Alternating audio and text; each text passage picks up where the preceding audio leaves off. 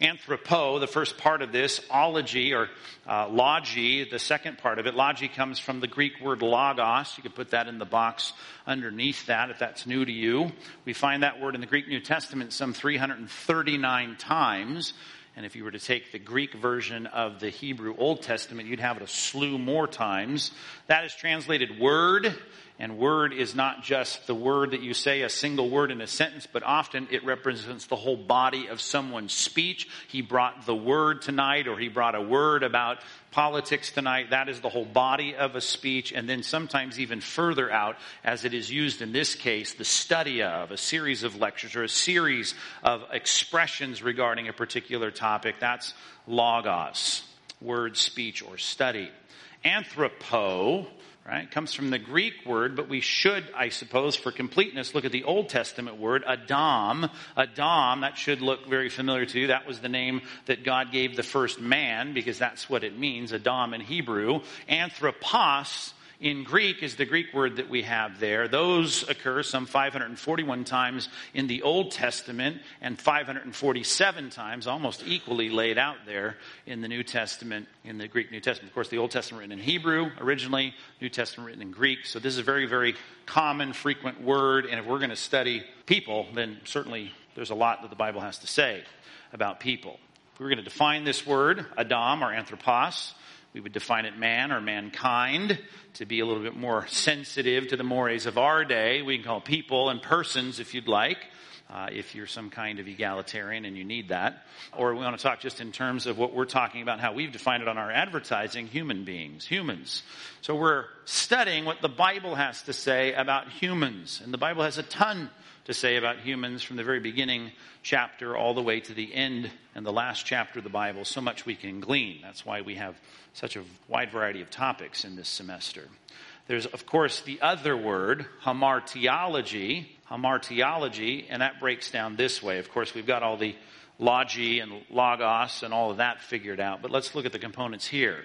Hamartio, right? You've got that printed on your uh, outline there. Hata'a, or hata'at, uh, there's two forms of this in Hebrew, is the word that we have in the scriptures. We'll define in a minute. And hamartia, the Greek word, these are the two words that occur all over the Bible, some 239 times in the Hebrew Old Testament. And hamartia in the Greek New Testament 173 times. And if we were to define this, there's lots of ways we could define this, but primarily it means an offense Obviously, this is directed most of the time toward God, things that are done that are an offense to God or a failure. If you've been around church at all, studying the word hamartia in the New Testament, sin, you might hear often the idea of falling short, uh, some kind of uh, you know, dereliction, some kind of uh, failure to do something. That might not be a bad word, but the idea, of course, is about sin or sinfulness, as we commonly call it. So Hamartiology is the study of what the Bible has to say from beginning to end about sin and sinfulness. Now we put these together because they seem to go together. It's hard to teach on anthropology because once we get to the third chapter of the Bible, we have fallen humanity, right? And we don't even get that fixed until you know, Revelation chapter 20. So we've got all these chapters intervening where we deal with some of the basics of mankind in the first two chapters and we look at the eternal state at the end of the Bible. But in between, these people have fallen. So we have to really weave these two topics together. And that's why, though they're divided, as we think through them logically, we deal with them together. Let's think through some of our objectives for the next few weeks. Study of fallen humanity. What we're going to cover. We're going to talk about the nature who is he? We'll talk about, uh, you know, body, soul, spirit. We'll talk about, you know, all the things that are controversial regarding what the nature of people, the dignity of people, the sanctity of life, all the issues that deal with that. I mean, we're going to deal with things from capital punishment to drug use to, you know, plural marriage. I mean, we're going to be all over the place as it deals with how the stated dignity of humanity affects those kinds of things, what the Bible has to say about it, and the worth, of course, of human beings. Okay? A lot on that. Then, of course, as we deal with hamartiology or sin, we're going to talk about the impact. What impact did it have? What effect did it have? And what are the implications that people are, from Genesis 3 to Revelation 19, sinful? They're fallen. They are failures in terms of the moral law of God. Then, of course, we're going to try to, and every way that we can. Not maybe in every specific lecture will we get into this in depth. But we're going to talk a lot about what it means to live a godly life as fallen people, because of course we are redeemed. More on that in the last section we deal with, Lord willing, next year, soteriology. But we're going to talk about what it means to be people in a fallen world, in a fallen society, and still in a fallen encasement of flesh, what it means to live a godly life with those disadvantages. Why it's so important today? Well, if you don't understand the biblical view, God's view of humanity, you can guarantee that you are going to increase the things that you do that are sinful. All you have to do is look at our society, and every time a society or a culture leaves the idea of the nature, dignity, and worth of human beings as defined in the Bible, the cascading effect of compounding sin is all over the place. So we want to make sure we can shore this up and even have an influence in our society, trying to state this as clearly and helpfully as we can to the people around us we think about sin, if we don't have the right view of sin, and the tendency of all human beings is to create in our minds a lower view of sin, well, that, of course, is going to increase sinfulness when the barriers go down and the magnitude of it goes down, when no one is, as it says in the Old Testament, even blushing anymore over the sin of mankind, well, then that increases sin uh, as well. So we want to correct that. The right view of humanity and the right view of sin, if we understand those two things, uh, it'll make life a little harder for us, but we'll learn, I trust, to condition ourselves to be making the decisions with the empowerment of the Spirit and the direction of God's Word to do things that are pleasing to God, not by the conforming to the world, but by the renewing of our mind. We'll come and offer our lives as living sacrifices, a lot on that woven throughout all that we talk about. So that's where we're going in a nutshell. That obviously is just a summation of where we're going. But when you talk about human beings, the first and most logical place that we should start to discuss uh, human beings is talk about where we came from. So we're going to talk about human origins for the remainder of the night. Two choices when it comes to human origins. Let's think through the first one. You can consider that whatever exists here in the material world got here on its own.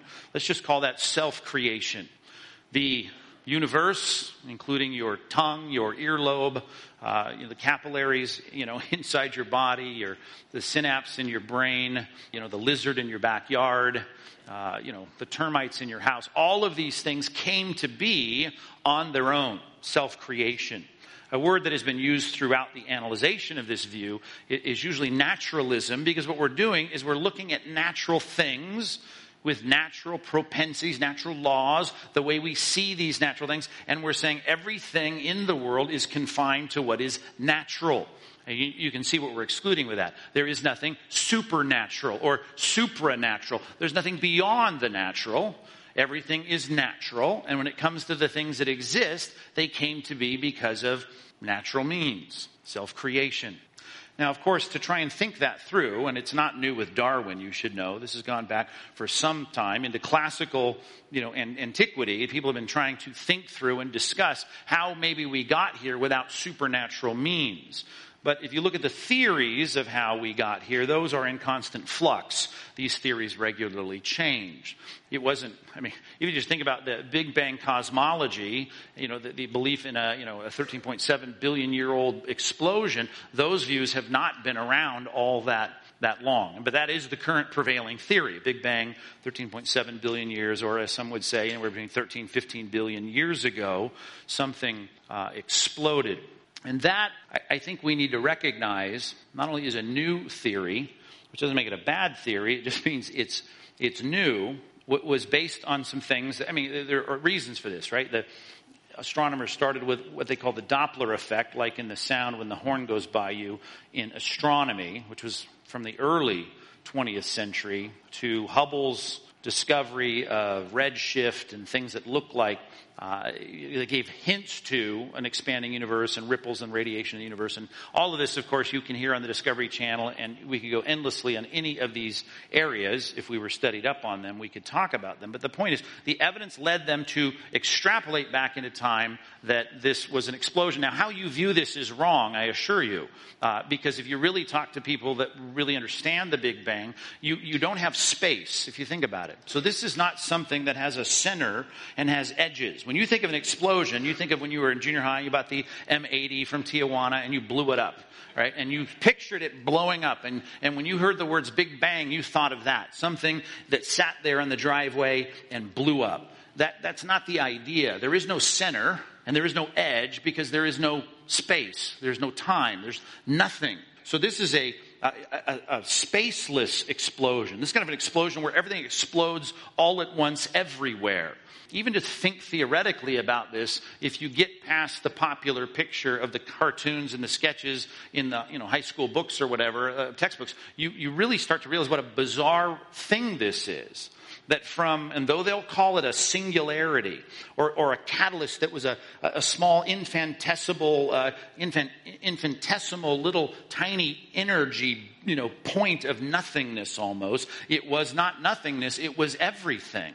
But the everything of the Big Bang, 13.7 billion years ago as it's theorized, is not something that plays by the rules of physics.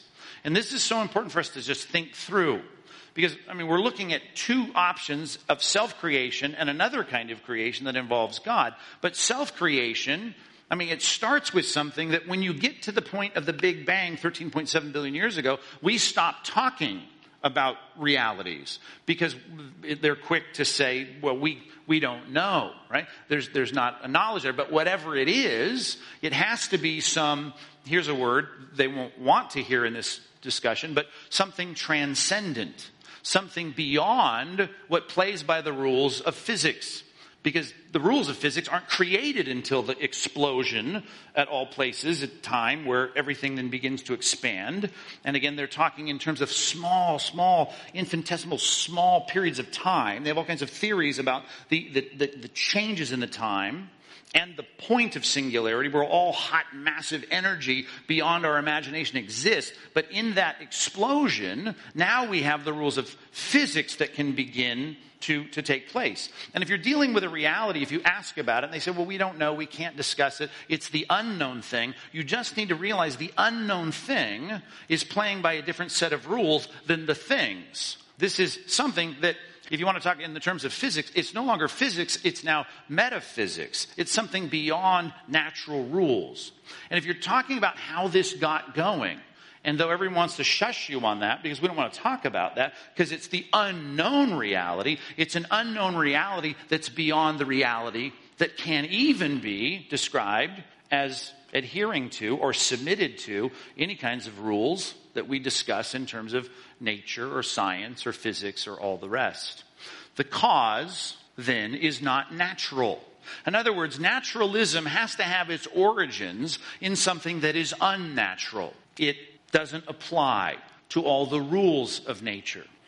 And again, I'm not talking about how they'll discuss, you know, the, the split seconds, you know, at, at the point of that explosion. I'm talking about prior to that. You have to have, you're stuck with something that is self existing, right, that doesn't have an adherence to or a submission to the rules. So I would call that transcendent, and I'll put that in quotation marks. Whatever that is, it's transcendent. It transcends the realities of anything we know, of anything that can be known. But self creationists will say, certainly not God. Okay? Okay. So the self existing eternal power Let's put it in those terms. We're saying it sounds theology. It sounds like theology here, but I'm not talking theology.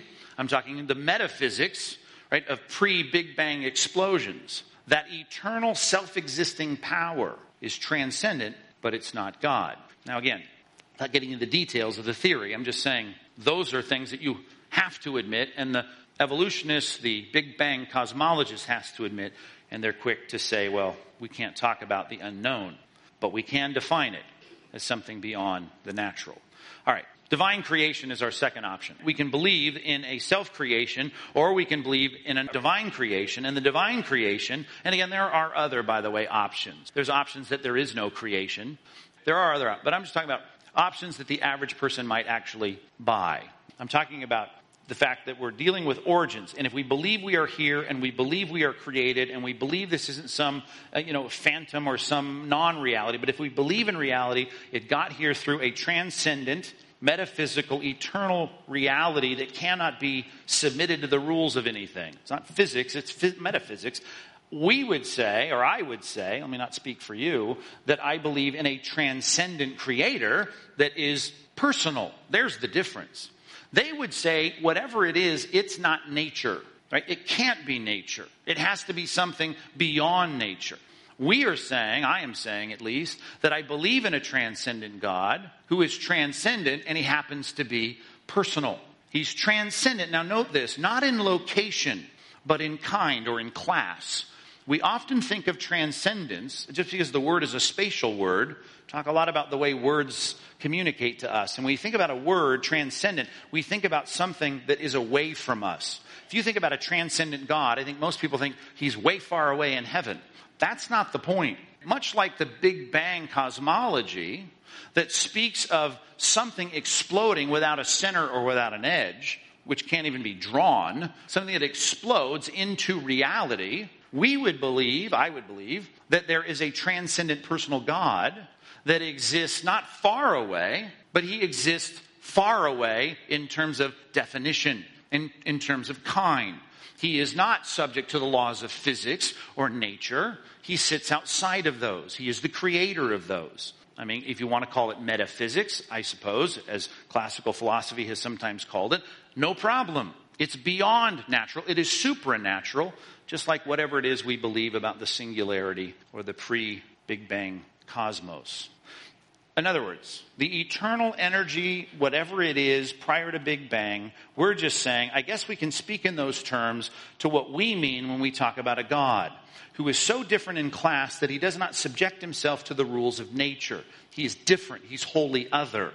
And that eternal reality, we would call a person, is the eternal cause of the material world, including human beings, and the eternal, to use Aristotle's word, the eternal mover of all things. And that mover and that cause is not something that is supernatural and I don't know what it is. We would assert that it is a personal, intelligent God. So for the discussion of intelligence and design, that came out of an intelligent creator, a transcendent personal intelligence.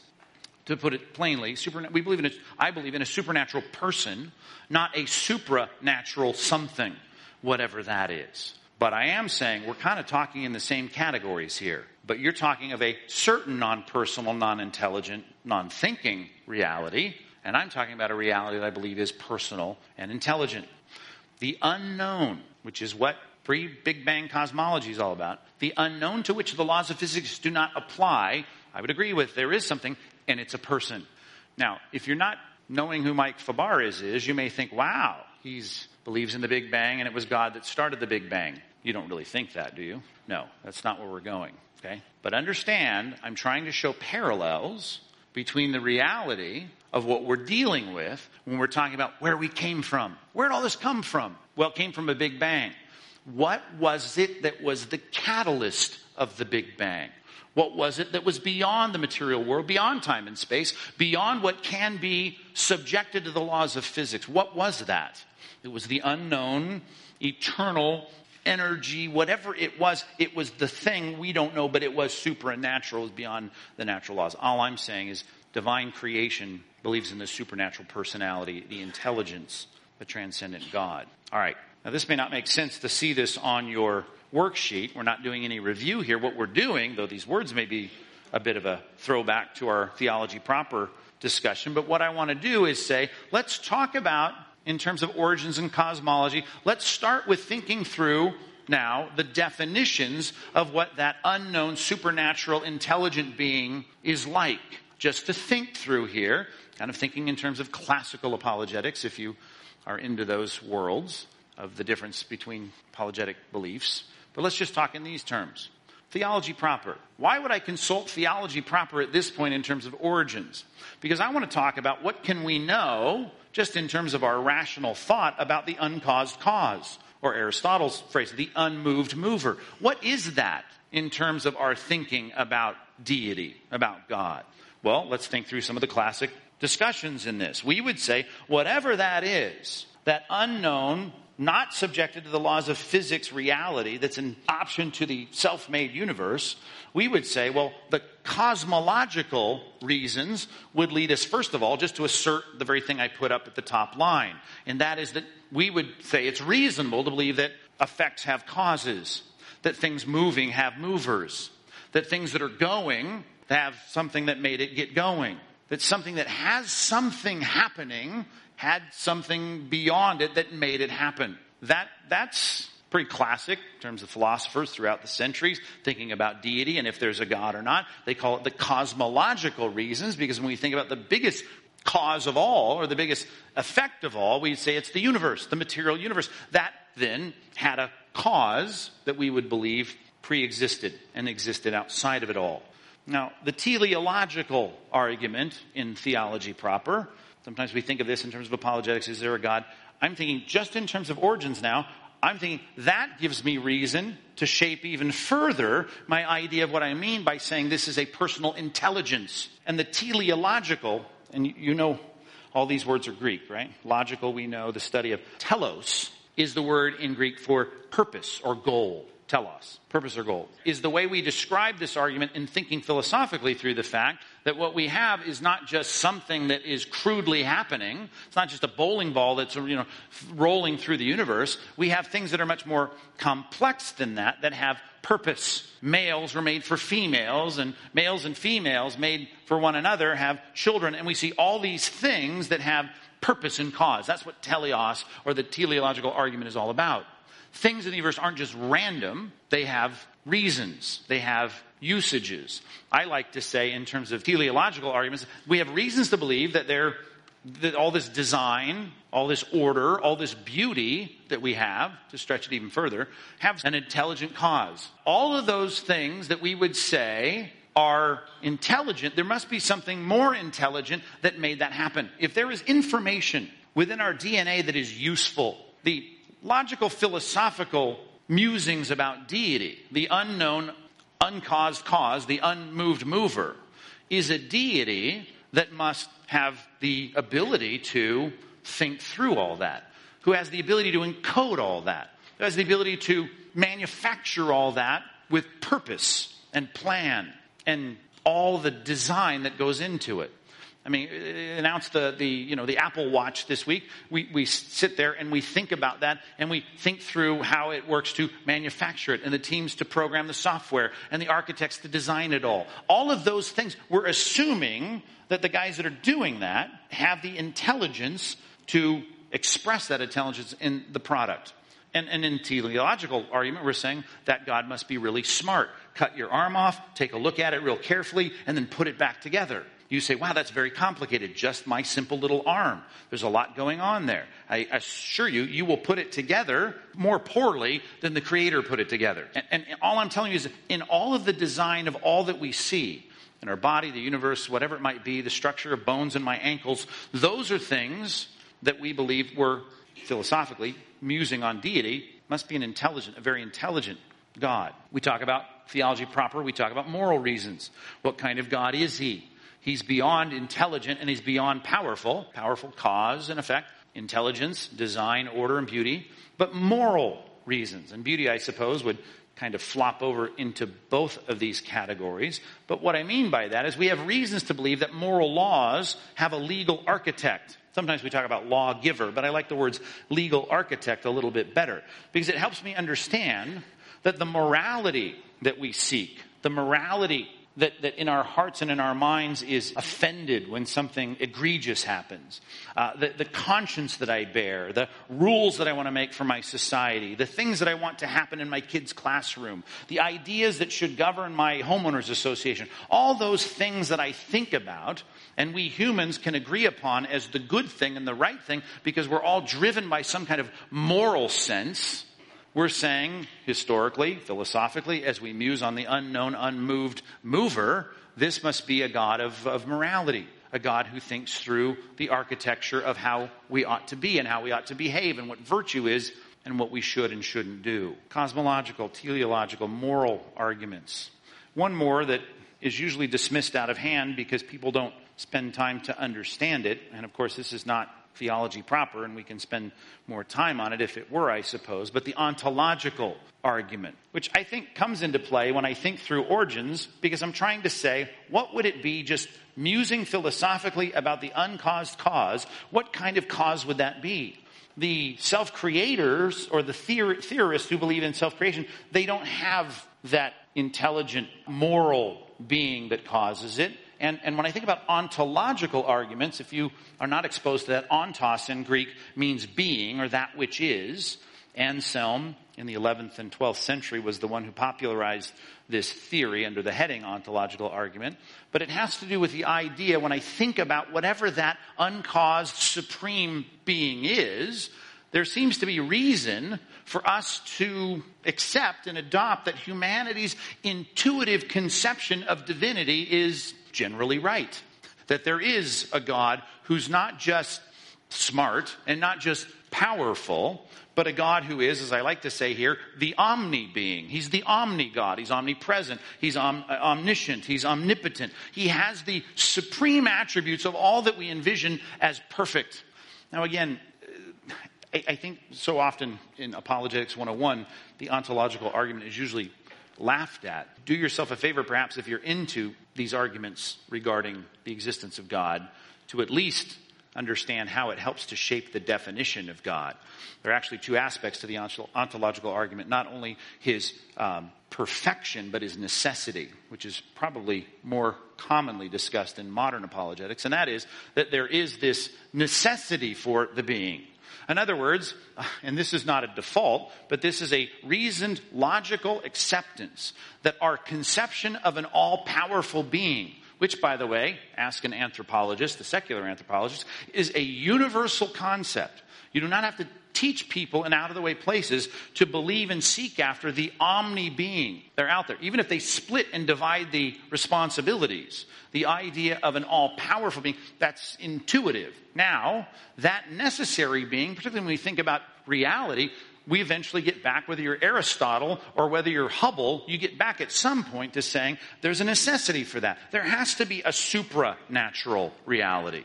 Either you believe in eternal matter, that exists under the laws of physics or something that transcends it. And at least the popular view today, the accepted prevailing view is it's something outside of reality. It's something outside of what we can now submit to the laws of nature. And whatever that is, it seems very necessary. And that's logical because the eternal steady state theory of eternal matter and the universe always existing as it has been never made a lot of sense, and most people have long since rejected that, except for the man on the street, perhaps to use Francis Schaeffer's terms, when it comes to thinking through creation, origins, self created or divinely created, what we're affirming is there seems to be a God that is there. Have you read any Francis Schaeffer? It's a good place to, to start in his book, God Who Is There. There seems to be the omniscient, omnipotent, all powerful cause who is the unmoved mover. It's reasonable to believe and affirm that, at least in my mind. Another aspect of theology, which I think is on the back of your worksheet, that we should think through to show you why I'm not just a Big Bang theorist that believes this supernatural something is the supernatural divine being, is because, as Francis Schaeffer would put it, he's not only there, but he is not silent. I believe in a God that is spoken. And that has to be established, I suppose, in 13 weeks in our bibliology series, which you're welcome to listen to. Bibliology starts with this that the Bible, the written Bible, the, the scripture, the Word of God, is God's revealing of things that would not otherwise be known. The word revelation, that's what it means. The disclosure of things that you wouldn't know unless, unless God disclosed them. Right? Uh, probably there's no one in the room that knows what I had for lunch today. Not even my wife. No one knows. If I, if you were to know that, I would have to disclose that. And the Bible claims to be the medium through which, the avenue through which God has chosen to reveal himself. Now, he's done it in other ways, as the Bible would tell us, but he does it primarily through, in the unchanging way, through the written word, which is the claim of the book. Now, again, any, I could write a book tonight that claims to be the Word of God, but I just want to make it clear that the Bible, in many places, and here's the classic central text on this, claims to be breathed out by God. Theo pneuo. Those are the two compounds that are put together, you know, or two roots that are put together in a compound word that God, pneuo, is to breathe. He, he blew it out. He breathed it out. The communication came as though he himself were speaking, and if you were close enough, you could feel his breath, which is all an anthropomorphism, I understand. We're just making God out to be a person in that picture. He's not a person. He has no breath. He has no teeth. He has no tongue. But the picture is that what we read in the Bible, the scriptures, is the breathed out communication from God. And because of that, if that's the truth, at least here's the claim, it would be profitable for you learning from it, teaching. It'd be profitable for you to have reproof, to be stopped in your tracks if you're going the wrong direction, for correction, to turn you around and drive you in the different direction in what you're thinking or believing or doing, and training you, keeping you on the path of what is right. If that's the case, you'd go to that book to figure that out. That's the claim of the Bible the evidence of divine revelation we spent a lot of time on at various sermons, but even in the bibliology lectures, we talked about what evidence do, do, we have that the Bible is not just a book that's lying to us. Much like the test that C.S. Lewis uses regarding Christ's divinity claims, we could make the same kind of test about the revelation claims of the Bible. His classic question is he, he's either one of the three. He's, he's the liar, he's the lunatic, or he's the Lord. He's, he's either deceiving us, he's either crazy and believes it but he's wrong, or he is who he says he is. Bible's the same way. If it makes a claim of divine revelation, I've got to look at the evidence and I'm either going to determine that the Bible is purposefully lying, it knows it's not divine revelation, and from Moses to Peter, they're all just lying to us about being the spokesperson of God on, on paper. Or they're deceived. They think they are, just like you might think if someone handed you a book and said, Here, I wrote this book, and it's really a, medium of communication from God, revealing things you wouldn't otherwise know about God unless He revealed it through me. You'd probably think that guy was crazy. Maybe the book's crazy. The people believe that that's true, but it's not true when they wrote it, or it really is. And the evidence, and there's so much that we talk about when we deal with the the, the, the, legitimacy of the claim, the veracity of the truth claim that it is God's word. I, one of the, I mean, I only have time for this because we're not teaching bibliology, but let me throw out Isaiah 46. And, and when God speaks through Isaiah, the point is, listen, I have proven this. I am God, there is no other. I am God, there is none like me. I declare, and he puts this as a participle because it continues to go. We're not done with the Bible at this point. Declaring the end from the beginning whether it's about Cyrus and the reconstitution of Israel in the land, or whether it's about the coming of Christ, whether it's about the second coming of Christ, whether it's about the destruction of the temple in Jerusalem, whether it's about the rise of the Antichrist, he sees it before it happens and declares the end, what's going to happen afterwards, from the beginning before it happens. From ancient times, he's even said things with the, from the beginning with Moses, things that have not yet happened yet, not yet done. And he says, he's saying in this, my counsel, what I've written, what I've said, shall stand. What I say about what's coming, it's going to happen. When I purpose to do something, I will accomplish my purpose. So if you were to look in the Bible and be able to see without any dispute that these records of what were written by the prophets were written at a time and, and affirmed at that time can be attested to was before the reality of the fulfillment of those promises. And there were enough exacting fulfillments that could convince you that that's something human beings can't do.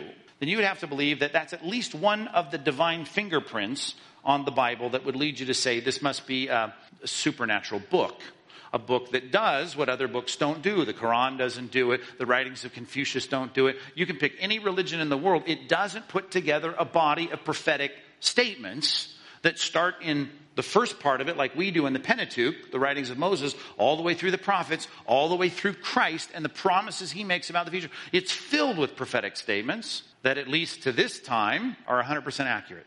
And if that's the case, I look at the text and say, there's some evidence of divine revelation here. And God puts his imprimatur on it, and he's trying to show his exclusiveness as God by declaring those things. And so many passages we could look at, which I've done elsewhere at other times, to say, I trust the Bible as a divine medium of his communication and revelation to mankind. Letter C. There's another one, and a lot of Christians immediately go here, and it's not a bad place to go, and that is that God himself entered into time and space. The wholly other, not in location, but in class, the transcendent God, not in geography, but in kind. He's so different at some point, we could picture this now, just like the Big Bang, with no center and no edge, he steps into the fabric of space and time. He does so, by the way, in Nazareth with Mary as an embryo, as a tiny child, as a preborn born baby, and invades time and space in a miraculous pattern without a father, and he comes to term and is born into the world down there in Bethlehem after the census. And he is now posited in the scripture as the one revealing God because he is God. in the words of Hebrews, and we could look all through his own statements in the Gospels, but let's just look at the summary after Christ went back in the ascension. Here was the writer of Hebrews says, long ago, and many times and in many ways, God spoke to our fathers. So the ancient people of God, they had a lot of people coming and speaking to them, and it was God. God was speaking through what? The prophets.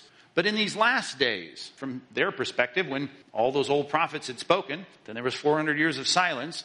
Now, he has spoken to us by his son. So the revelation of God, now we can say, I mean, the, the cherry on top of it all is God put on human form.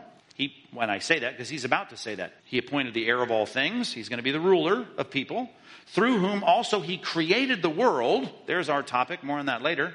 He is the radiance of the glory of God. I mean, if you want to know what God is, as he said to his disciples, right? If you've seen me, you've seen the Father. He's the exact imprint of his nature. Now, the nature of God is he's transcendent, he's omnipotent, he's omniscient, he's, I mean, that is the embodiment of that. Yeah, he's that, in, encased the imprint of the nature of God.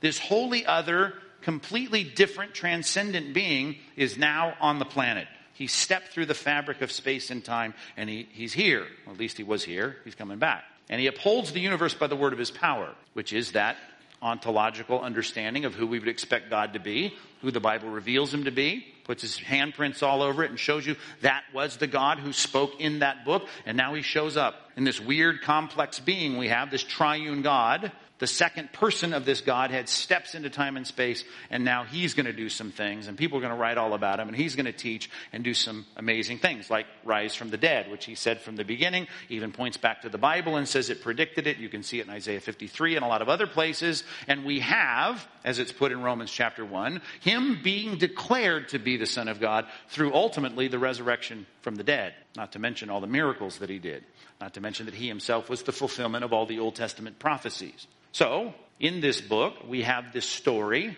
of this incarnate God who walks among us. God is here in time and space. That book, and even that person, spoke often about our origins. So, a self created theory believing that there has to be something that doesn't subject itself to the laws of physics that sits outside the natural realm, a supernatural, eternal something, I'm choosing to believe that this is a supernatural, wholly other, transcendent person with intelligence, and there's reason to believe that he should be intelligent, and that he should be powerful, and that he should be the unmoved cause, uh, the unmoved mover and the, and the uncaused cause, that he should be the moral law giver, the architect of law, that he should be the one that we would all universally intuitively expect. Now that God does reveal himself in quite exactly the terms that we did expect, and that book describes how we got here.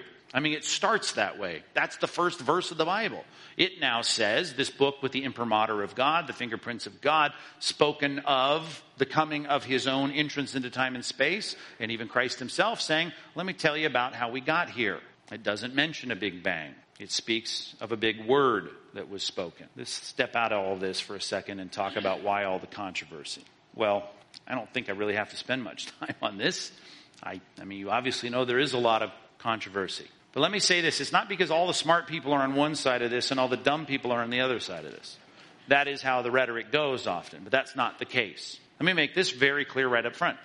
Take two people equally smart, super smart. Let's put them, just the smart people, put them on two sides of, of this argument, and you can find that there are equally smart people on both sides of the argument. Has nothing to do with intelligence or the ability to reason. It has to do with one word presuppositions. The decision that we make, as Francis Schaeffer would say, to believe that there is a God and that he has spoken. There is a God that is there and he has revealed himself, which I'm trying to say very briefly and quickly seems to be a reasonable and rational thing. That even the self creators believe in something, it's just that not a personal, intelligent something. It's something non personal and non intelligent, but not natural presuppositions. Presuppositions, by that, of course, we presuppose things. It is the starting point. The things that we presuppose for all of our logic and all of our reason. If we're going to reason through something, we have a certain set of understandings about reality, and we start with those. And the Christian basic presuppositions are there is a God and he has revealed himself. It is assumed in an assumed set of underlying realities. I believe these things. Now, as for the self creators, they believe things like this there is no designer, whatever it was, it wasn't personal. And all of this started as some accident. There wasn't an intentional fuse because that would need some intelligent force behind it to time it, to plan it, to say, you know, on this date, you know, in, in 13 point, you know, 8 billion years BC, we're going to start this thing. There's no designer, there's no pers- person, there's no intellect, emotion, will. This is, this is an explosion, and from this, these things just happen to happen. The presuppositions of someone who's a theist would say, oh, well, you know, there's a thoughtful starting point to this. There's a knowable person behind this, and there's a plan in all of this. You can see, by the way, most people who believe in Big Bang cosmology or any kind of evolution, they don't live consistent with their presuppositions. You can think about that a little bit because in reality, if we don't have a designer, there's not a person behind this, there's nothing personal. This is a result of chaos and accident. It, it certainly would lead to a different kind of ethic in life. That's for another time. But presuppositions are what this is all about. And when presuppositions and assumptions differ, the conclusions are going to be different, even if you look at the same evidence. Same evidence.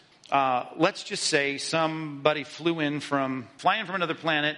I woke up this morning and uh, going through my routine, I turn on the news to make sure LA is not on fire, and I hear the first thing I hear in my recently slumbering ears is it's been 13 years since September 11th. Quote unquote. It's been 13 years since September 11th. Now let's think through that, that sentence.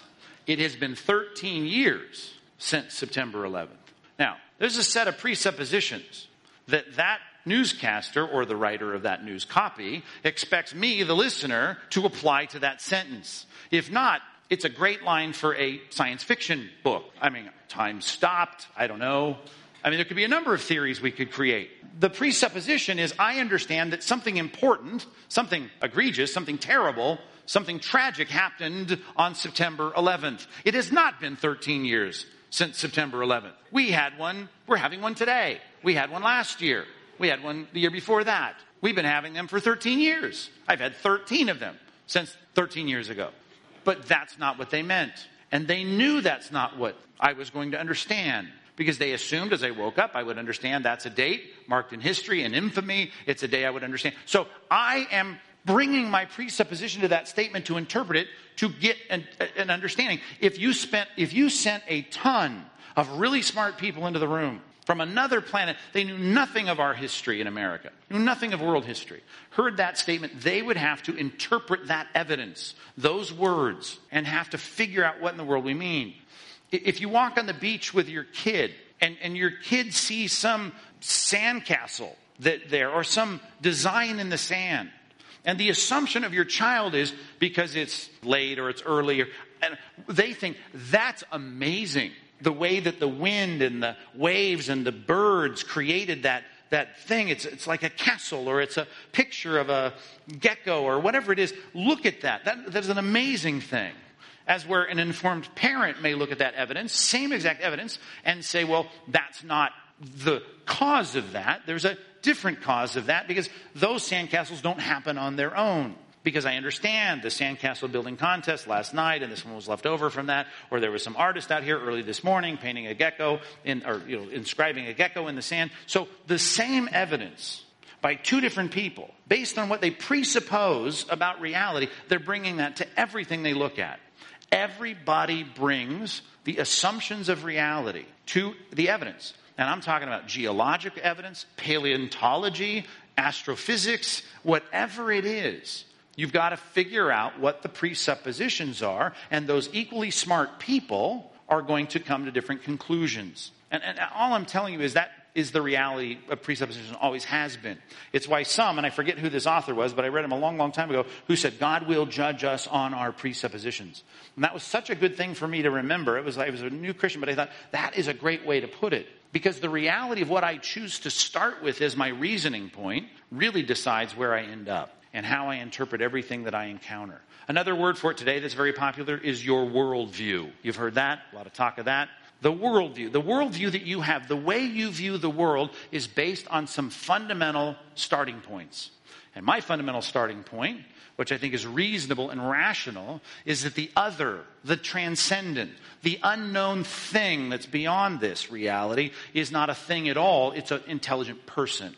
And then from there, I recognize he is broken into time and space, not only his word through the in, inscription and the voice of the prophets, but himself in time and space in the person of Christ. That then leads me to take a look at the Bible, and, and that becomes my guide now to interpreting the information that I encounter. And I have no problem looking at the information that I do encounter, not that I'm a physicist or a geologist or a paleontologist, but I look at the realities that I do encounter in my reading and my understanding and all my classroom work and all my university studies, and I say makes perfect sense through the grid of my starting point, my presuppositions. And people may say, that's ridiculous, your conclusions are wrong, and the only reason an equally smart person would come to that conclusion is because their presuppositions are different. And all I have to say is most people arguing about this really haven't reasoned from their presuppositions. They're just parroting back whatever it is the culture is saying. All right, that's why the controversy. Presuppositions. What I want to do now is believing there is a God, He has revealed Himself. I want to look at the biblical assertions. What are the assertions in the Bible regarding our origins? Here's the assertion over and over and over and over and over again. The Bible asserts having the fingerprints of divine revelation, having Christ coming into the world and affirming it, the Christ that rose from the dead, the Christ that is my only hope of forgiveness before the tribunal of God, the one who spoke perfectly in sync with my conscience and the moral law. The, the lawgiver has spoken, the book has spoken, and it says what? God is the personal and direct creator of all that exists. He created personally and directly. Don't have time, but let me throw some at you real quick. Deuteronomy chapter 32, verse 6. And when I talk about God, again, he's a complicated, mysterious other. He's a transcendent God that exists as a three in one personality. And when I think of creation, the whole magnitude of the personalities of God were involved Father, Son, and Holy Spirit, to put it in traditional terms. Deuteronomy 32, 6. Thus you repay the Lord. Moses said, You foolish and senseless people, is he not your father? God is our father. He created you, he made you, and he established you. We're not deists. He not only made us, he works within time and space and does what he accomplishes through people. He has established you. He's given you these things. He's done this in your life. He made you. He created you. Even from the beginning, the second verse of the Bible, the Spirit of God was involved in this. Hovering. If you were with us in our pneumatology study, we looked at that Hebrew word and how it's used throughout the Bible and how the Spirit is often spoken of in regarding uh, creation. Some agency of the Spirit, the second, the third person of the Godhead, is involved in this creative process. And of course, Christ. I mean, repeatedly in the New Testament, saying things like this In the beginning was the Word. It's going to be defined later in the text as Jesus, speaking to us, as Hebrews 1 says, in his Son. That person, the Messiah.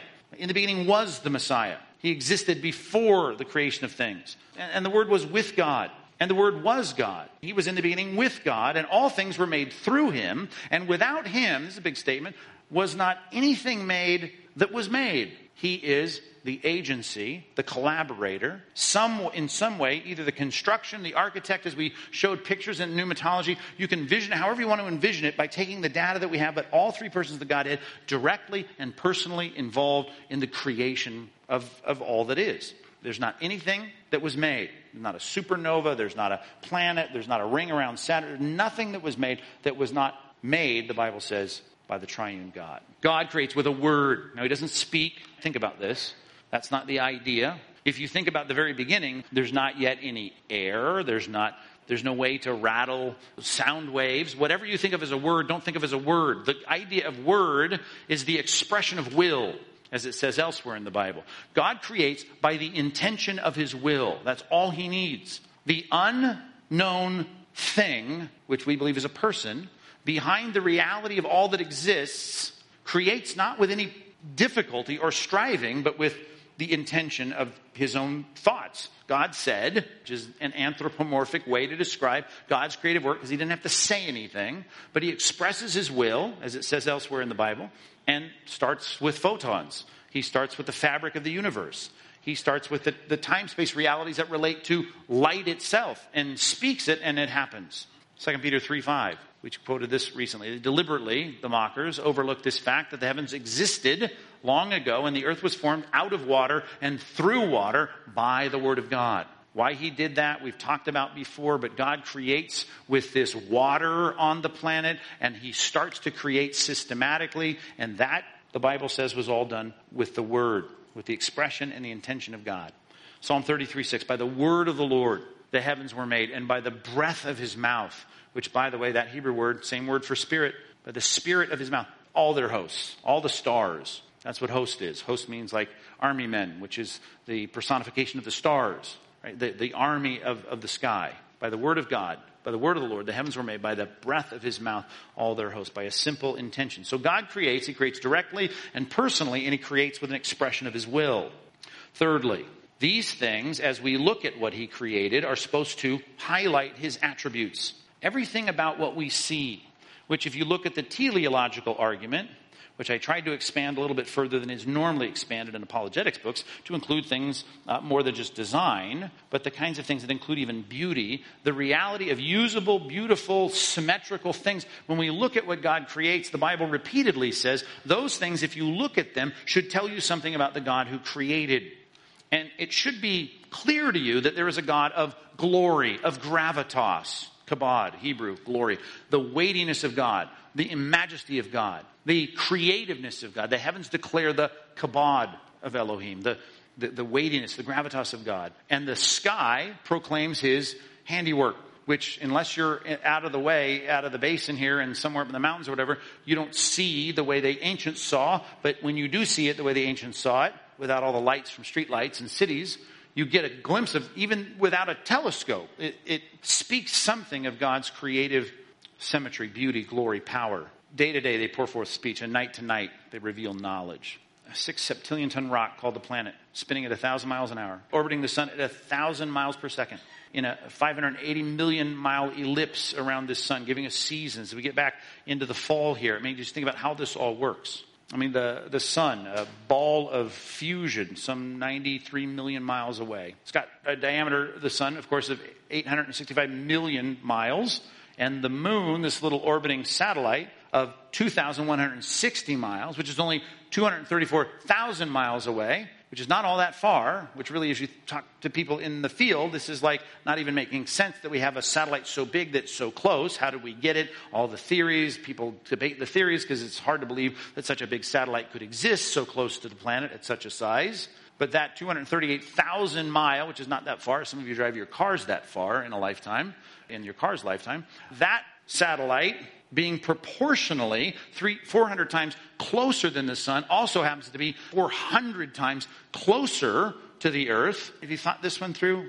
I've said this before, but think about just the symmetry of looking in the sky and seeing a ball of fusion that lights and warms our skin during the day and a moon going through phases that reflects that sun at night and gives us light on the planet. Not original light, but reflective light.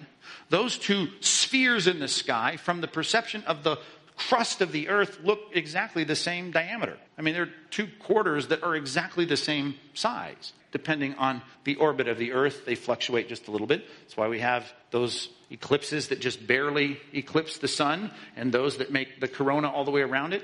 The idea here is all you have to do is look in any direction, even without a telescope, and you start to recognize the reality of God's glory in all of this. God is a God that creates and says you should be able to look at what I created and see things like my invisible attributes. Things about me that are not visible. This unknown person, even without a Bible, should come alive to you just by looking at the things I've made. His invisible attributes, his eternal power, his divine nature, they've been clearly perceived ever since the creation of the world in the things that have been made so that people can't sit there and go, oh, I didn't know there was a God. I didn't think God was a God of beauty, symmetry, order. I didn't know He wanted my life to be beautiful, symmetrical, and orderly. These are all things that no one will be able to stand before God and say, I didn't know. The Bible says, because we should be able to, through natural theology, understand that just by giving it a little bit of thought. God creates things personally and instantaneously and directly.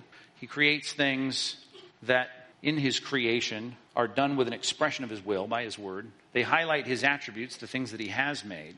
And yet, with all of that, because you weren't there and I wasn't there, and the prophets that speak to this in a book that predicts the future, even though it has the imprimatur and signature of God, still requires an informed, intelligent faith, an informed trust in the details of this, because only God could tell us how this happens, which is true of any origins theories. I say this because of Hebrews chapter 11, verse 3 says, By faith, we understand that the universe was created by the Word of God. That what is seen was not made out of things that are visible. He creates something out of nothing, and we have to understand, as any theory of origins does, that there is some mystery to that that we're left with as we stand here as mere mortals without the tape to look at, that we trust God and take His word on how He did this. Though the evidence matches the frame, we could come up with a third proposition, I suppose, and theorize. But we're going to trust that God exists, that He has spoken, and He's spoken clearly. But it goes beyond, this is not a blind faith. It goes beyond that because when God invaded time, and oh, by the way, yeah,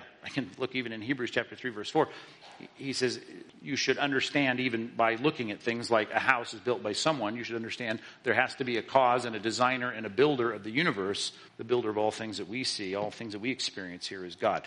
Anyway my point is when it comes down to it i don't have to just sit there and say well i guess it makes sense in the details. I'll just have to take at face value trusting god is being honest with me but when I think about God creating something out of nothing, which is what he says, out of things that are not visible, then I have to recognize, well, it's not like that was all done in some primordial past where there was nobody to see it, and that's true, but the class of creation, the way that that was done, we have all kinds of examples from the life of Christ. And that's helpful for us. It should be helpful for us. That God is a God that didn't just say, well, I did this, now the details of which, from my word, instantaneously, personally and directly, these kinds of things, you don't have to just say, well, I've never seen anything like that. Because God now invades the fabric of space and time and he starts doing them. The examples of Christ. I could think of a dead Lazarus, for instance, in John 11. Now again, this is not as dramatic as something out of nothing with the whole of a person because you're saying, well, he's got, he's got all of his parts there. Well, the answer is no, he doesn't have all of his parts there. He's been dead for four days. There's a little book, I think it's still available on the internet. It's kind of gross to read. It's called What Happens to You When You Die. And it's not a theological book, it's written by a doctor about all the things that happen to you immediately upon your death the enzymes that break down, the putrefaction, the, the releasing of gases in your body. See, this is not fun reading on your off day. But when you start to read what happens to your physical, biological container, the, the moment you die and the processes that kick into place, you recognize when that's been going on for four days and you get on the scene, you don't have all of Lazarus there. You got all kinds of deterioration and putrefaction, as, as it says in the Old King James, Lord, he stinketh. Remember that? This is not a good scene. So Christ comes on the scene. He doesn't just put the jump, jumper cables on him and go, let's see if we can just kickstart this guy. He is dead on a cellular level in a variety of ways that are going to need a complete, you know, remaking here. And, and this is just one example. A dead Lazarus comes to life personally, instantaneously with this line Lazarus, come forth. Remember that? With a word, personally, an expression of the will of the Almighty God, creating something out of nothing on a cellular level in this body, bacterial levels that are completely out of whack things that are completely wrong in every system of the body, from his brain to his vascular system to his lungs. Think about this. He is completely, this isn't mostly dead, right? This isn't the Princess Bride. He is fully dead for four days, and he comes to life. The paralytic. Paralytic's always close and dear to my heart because my daughter's a paralytic. She's paralyzed from the knees down. You know, we sit around on the couch at night. I, I got to stop telling these uh, illustrations because soon she'll be in here because she's going to get older. Her little cute little legs are just sticks. You understand that? From the knee down, there is atrophy. I mean, the things that need to happen. If you were to instantaneously and personally, as it happened in, in Matthew 9, make those legs walk, to let her skip and to jump and to run, you would have to create a lot of things out of nothing. You'd have to have things happen on a cellular level in the muscles of that leg and the, the, the damaged, uh, you know, nerves of that leg, the, the, the tendons and the ligaments. Things would have to happen in a big way, instantaneously, to have the man take up his mat and walk away. These are the kinds of miracles that Jesus repeatedly did, almost 40 times in the Gospels, doing things that spoke to his creative power. The withered hand, just even the way that's described in ancient language, the withered hand. You've seen people with a withered hand. The hand is one of the most complex, at least the things that we see on a regular basis on the external of our bodies. This is an amazing thing with the servos and the, the, the, the ligaments and the tendons, such a delicately designed thing. And all of a sudden, that withered hand, uh, he stretches it out. And he does it with a word stretch out your hand, verse 5. Blind man, go to your, your ophthalmologist or your optometrist I mean, you've taken those scans of your eyeballs at Dr. Noda's office or whatever, right? Amazing this, th- these things we call our eyeballs. Here's a man born blind. Think about that. Whether it's John 9, Luke 18, you got people blind from birth. And you got things immediately happening when Jesus says these words, receive your sight. If you just think medically for a minute, these are impossibilities. These are, are direct personal creations and expressions of power creatively, of something out of nothing, of things visibly happening out of an invisible reality. Jesus doing this over and over and over again. When he creates, he creates mature, useful realities. When he does that, and I'm just looking at the reprisal of that creation in Genesis, but if you were to think through the Genesis account, at least as it's presented to us, we get Adam as an infant. No, he grows up as an embryo in the dirt. No, he comes as a, as a complete human being instantly out of the dirt. Adam and Eve. At, uh, Eve had a perfect belly button. Just want you to think about that for a second. She didn't need it, hadn't used it, but it was there. And there's trees in the garden. Chop one down. What do you see inside of that? You see a mature, useful reality that bears the marks, just like the strengthening of a tree through the rings, through the process of growing. Now, all of that developed, mature, usable instantaneously in the garden. Garden, mature, useful, mature realities. Christ's creative miracles, same way. I, I think of this often, and I, I usually use this example because, you know, most of us, even in high school, taking classes, we understand something about, you know, the chemistry I mean, we may not know the chemistry of wine, for instance, but you, you look at Jesus in John chapter 2 taking six pots, those ancient pots. This is about 150 gallons of water. He's got these stone pots that were probably 25, 30 gallons apiece, and he instantaneously turns H2O. I just want you to think in those terms into C6H12O6, which is hexose. It's the sugars that we have, not to mention all the peptides and all the enzymes and all the proteins in wine. CO2, you know what that is. Just bubbles up a little bit, the little bubbly. Why? Because that's what happens in the, in the fermentation process. And, and it's got C2H2OH, which you should take in moderation or not at all, alcohol. All of that comes instantaneously, very complex uh, chemicals here. Go look them up. You know, get the pictures out there on, on Wikipedia or something. These are complex molecules put together in a perfect balance, not to mention the enzymes and the proteins and all that it takes in the pH balance to make wine taste the way it ought to taste. And Jesus does this instantaneously. Oxidation, bacterial growth, all these things that happen in that product done instantly. Uh, let me throw this out. What if you were the paralytic's dad? Jesus had just come. Now remember, if you know the story in Luke, it happens in Galilee. People had come up from Judea and Jerusalem, but there, let's just say, your paralytic son, now I'm kind of adding some, you know, for illustration's sake, some imaginative aspects to the story. Your son is the paralytic, your son gets healed. You walk all the way to Jerusalem, back home. Now, there are people, let's just say this, let's say your son grew up in Galilee, you brought him back, you were from Jerusalem, he was on his own, you bring him back, and you now start showing your son off to people. Your son now, you know, does this with his calf muscles and shows them off. And he's showing, and your friends happen to be physicians. Hmm. And you say, you know what, a week ago my son had little toothpick legs because he was a paralytic. No. Yes. It's exactly what happened. Yeah, as a matter of fact, all these people saw it. It was amazing. Why? Because the Messiah, the Son of Man, from Daniel 7, with all the power and authority, comes and speaks a word and he says, Take up your mat and walk. So my son's, oh, and here he is. Look at those thighs. Look at him. Look at those calves. What? Jump for him, Junior. Jump. Look at him. Look how, look at his vertical leap. It's huge. Amazing. Your doctor friends would say, not true. Why? Because I have scientific evidence that that never happened. I can look at that. I know what, I know what a mature calf muscle, I know how long it takes to get a calf to look like that. It is not scientifically reality. All I'm telling you is, no matter how you deal with the reality of the evidence that we have as we go to the Natural History Museum or you watch the Discovery Channel. We're dealing with evidence that if you presuppose that the supernatural is not a non thinking, accidental thing that's eternal, some kind of infinitesimal, tiny little singularity of something that does not apply to the rules of physics, but we don't know what it is and can't even talk about it. But the wholly other transcendent thing is the intelligent personal God the God who exists and has spoken, and then stepped into time and space and proved that he can create useful, mature, perfect things out of nothing with a word. That end up having, as your doctor friends say in Jerusalem, a history, at least the appearance of a history, and age and maturity that they never really had. They didn't have that kind of maturity. They had no time for that maturity. They had no history because they just happened a week ago. You had an age that really can't be substantiated physically or scientifically or medically.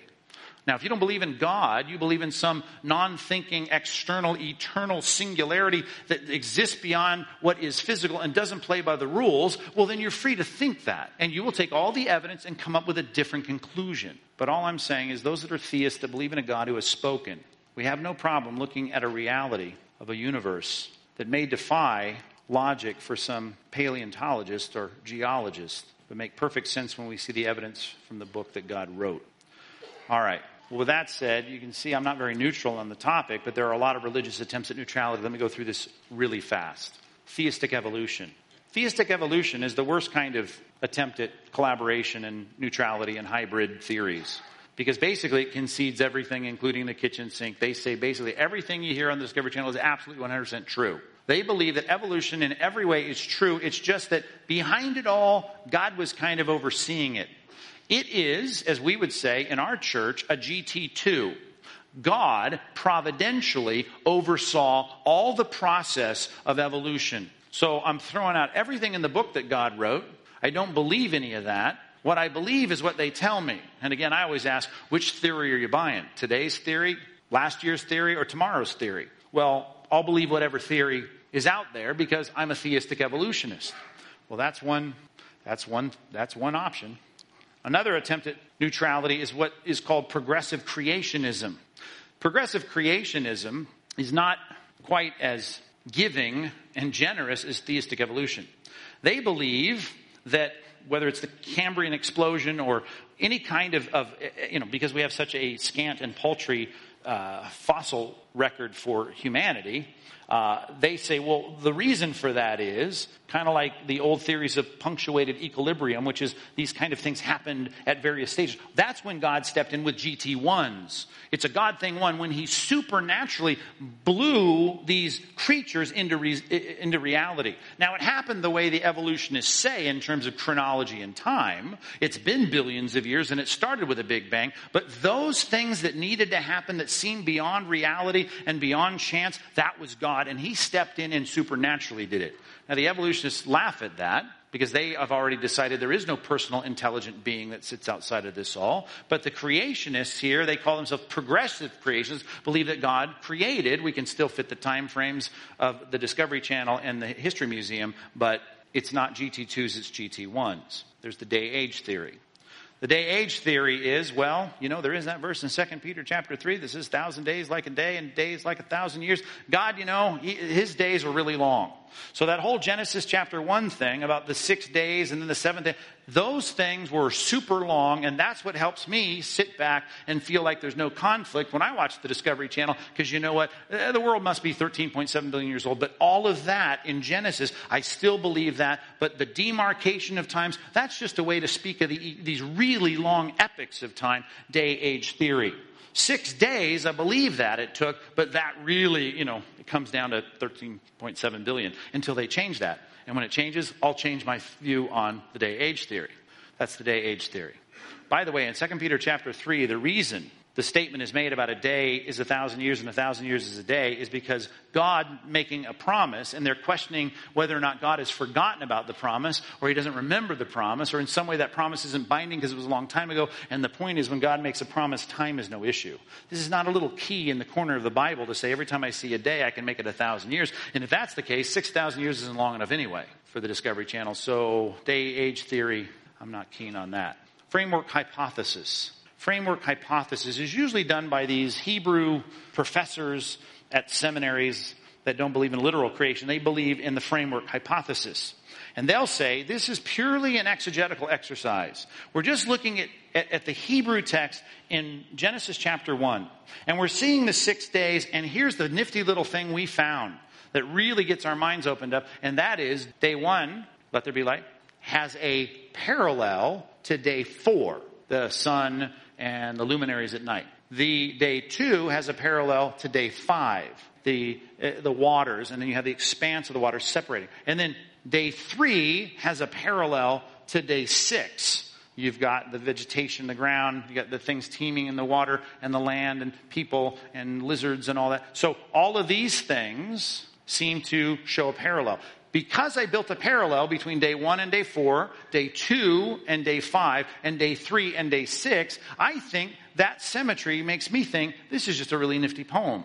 And that makes me think that these aren't really meant to be taken literally.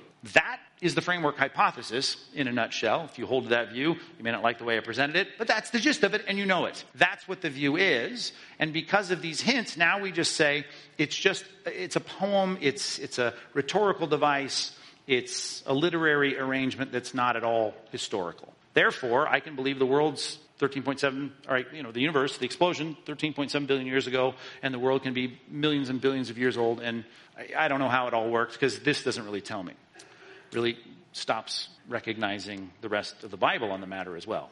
Gap theory. This one you hear about still. Also called, by the way, the ruin reconstruction theory. And that is that in verse number one, you might remember, it says, In the beginning, God created the heavens and the earth. Period. Verse two says, And the earth was out with the, and the earth was without form and void, and darkness was over the face of the deep, and the Spirit of God was hovering over the face of the water. And then off we go in the days of creation. Let there be light. Well, what's with that statement up at the top? God created heaven. Sounds like it's all done by the first verse. And then you get all this information in the second verse, and it looks like it's really messed up. Formless and void without form and void. This theory, which by the way is a recent creation, this hasn't been floating around the landscape for thousands of years. This is a creation, like most of these creations, in the minds of people who look at the Bible and want to somehow reconcile the text with millions and billions of years. And so they said, I know where the billions of years can go between verse 1 and verse 2. God creates, and then somewhere between verse 1 and verse 2, he destroys. And in verse 2, we have this formless dark thing going on, and that's just the remnants and the debris from this ancient primordial world. That's why the rocks look so old. And that happened, and then God created in six literal days. But that gives us some time. Ruin reconstruction theory, gap theory, that's the gap theory. By the way, it doesn't take into account what's called literary recapitulation in the scripture, particularly in the books of Moses, we have statements about things being done and then they're unpacked. Even in Genesis chapter 2, we have the whole discussion of the six days, and in Genesis chapter 2, we have an almost a rediscussion of it all, including the details about Eve being made. And it's like, well, Eve got made in chapter 1. This is literary recapitulation. We see it ever, even in chapter 5, it starts over. The point of this, I think, ignores some basic things in Hebrew literature and it's very speculative and it only grew out of the concern about people saying, oh, your earth is too young to match with our science. Intelligent design. This has been real popular lately, popularized by those in what's called the intelligent design movement, ID. Uh, I've had an ID guy come uh, and speak in our church, and I, I know some ID guys that are really smart and they're great in terms of what they demand, and that is that the evidence does not uh, support a chaotic, non guided construction of things. We have irreducible complexity. That's the key core word of the ID world, and that is that intelligent design, you see things where you cannot reduce them to any form that would still be usable and useful. Therefore, these things have to be created as whole entire systems whether it's the eyeball or the arch in your foot or whatever it might be, these things cannot happen in part. The sexes, the complementary, these things can't kind of, you can't slide into these. This has to be designed. And they do it on a microbiological level. Most of that, Behe and Denton and all these guys that made it popular. But what you need to know about the ID is the point of the ID was really generated out of the concern of people kicking creationists out of textbooks and schools. These guys said, well, let's not talk about God. Let's not talk about creation. Let's not talk about the Bible. Let's just talk about the holes in evolution and that there must be some designer and design behind it all. So it's trying to be as broad a tent as possible. Anybody who even has any sense that there's problems with the evolutionary theory can join the ID movement because we prefer that we don't even talk about the Bible. We don't look at the Bible as a source of authority, and we don't even, you know, get into any religious matters. We're just talking about the design that was intelligently put out there. So, theistic evolution, progressive creationism, day age theory, framework hypothesis, gap theory, even the presentation of the intelligent design theory, even though there's some biblical creationists in that group, these are all attempts at trying to not offend and fit in and connect. Okay? That you need to know. Plain reading of Genesis 1 and 2. God is a good teacher. Let me just start with that. I believe God's a good teacher. He doesn't lead us astray. Seems like when I read my Bible, though some things are hard to understand, I dig into them and I'm not fooled. God's a good teacher. Let's start with that. The text is presented as six, let's add these words, 24 hour days, morning and evening, the first day, morning and evening, the second day, morning and evening, the third day.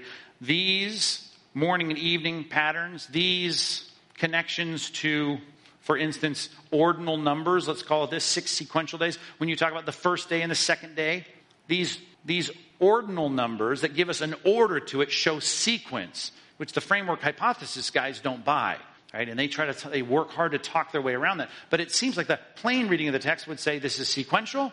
These are days. There's a spinning planet. You've got light and dark, right? I know you've got celestial bodies and fusion being created later in the sun, but you've got days that seem to work on the rotation of the planet. This seems to be six sequential 24 hour days.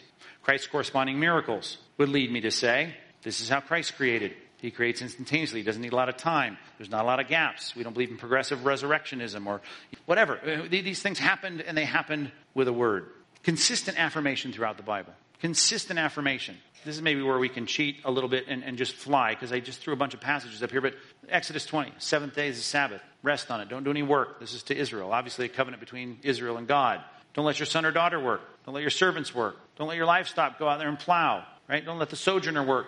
For six days, for in six days, God made the heavens and the earth and the sea and all that's in it, and he rested on the seventh day. Therefore, the Lord blessed the Sabbath day and he made it holy. Six days, you got six days, work six days, God rested on the seventh, you rest on the seventh. The pattern of this consistently presented as the plain reading of the text, 24 hour days. I'm going to just read the reference out. You can look these up later. Psalm 33, 6 through 9. We've already looked at this one. John 1, 1 through 3. John 1, 1 through 3. 1 Corinthians 8, 6. 1 Corinthians 8, 6. Ephesians 3, 9. Ephesians 3, 9. Revelation 4, 11. Revelation 4, 11. Let's get into the words of Christ now. Mark 10, 6. From the beginning of creation, God made them male and female. No room for a gap there, it seems, by the way. Another word of Christ, Mark 13, 19. Mark 13, 19. For in those days, such will be a great tribulation as has not been from the beginning of creation that God created until now.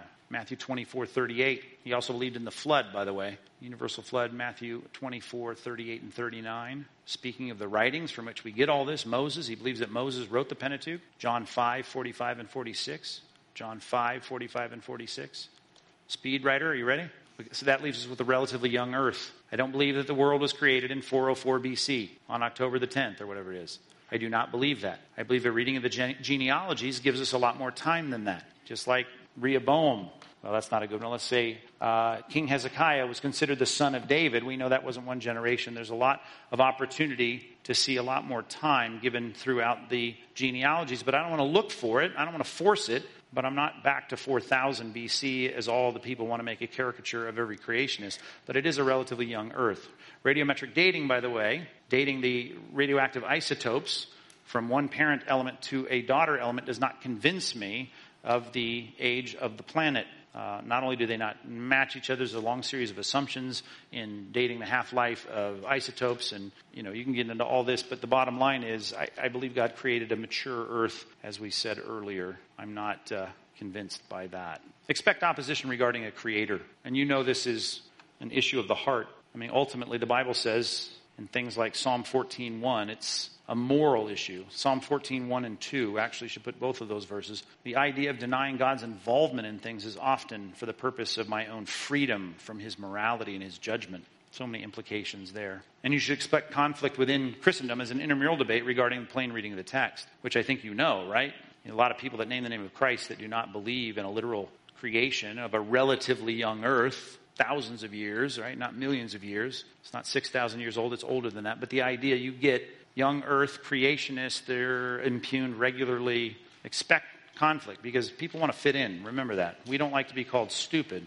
But you should understand with all of the name calling, the fluctuating theories of creation and origins, I shouldn't say creation, the fluctuating theories and changing theories of our origins keep on being tailored to fit evidence that is interpreted in different ways. I, I just think, don't worry, everyone will be a creationist. Um, if not in this life, certainly in the next.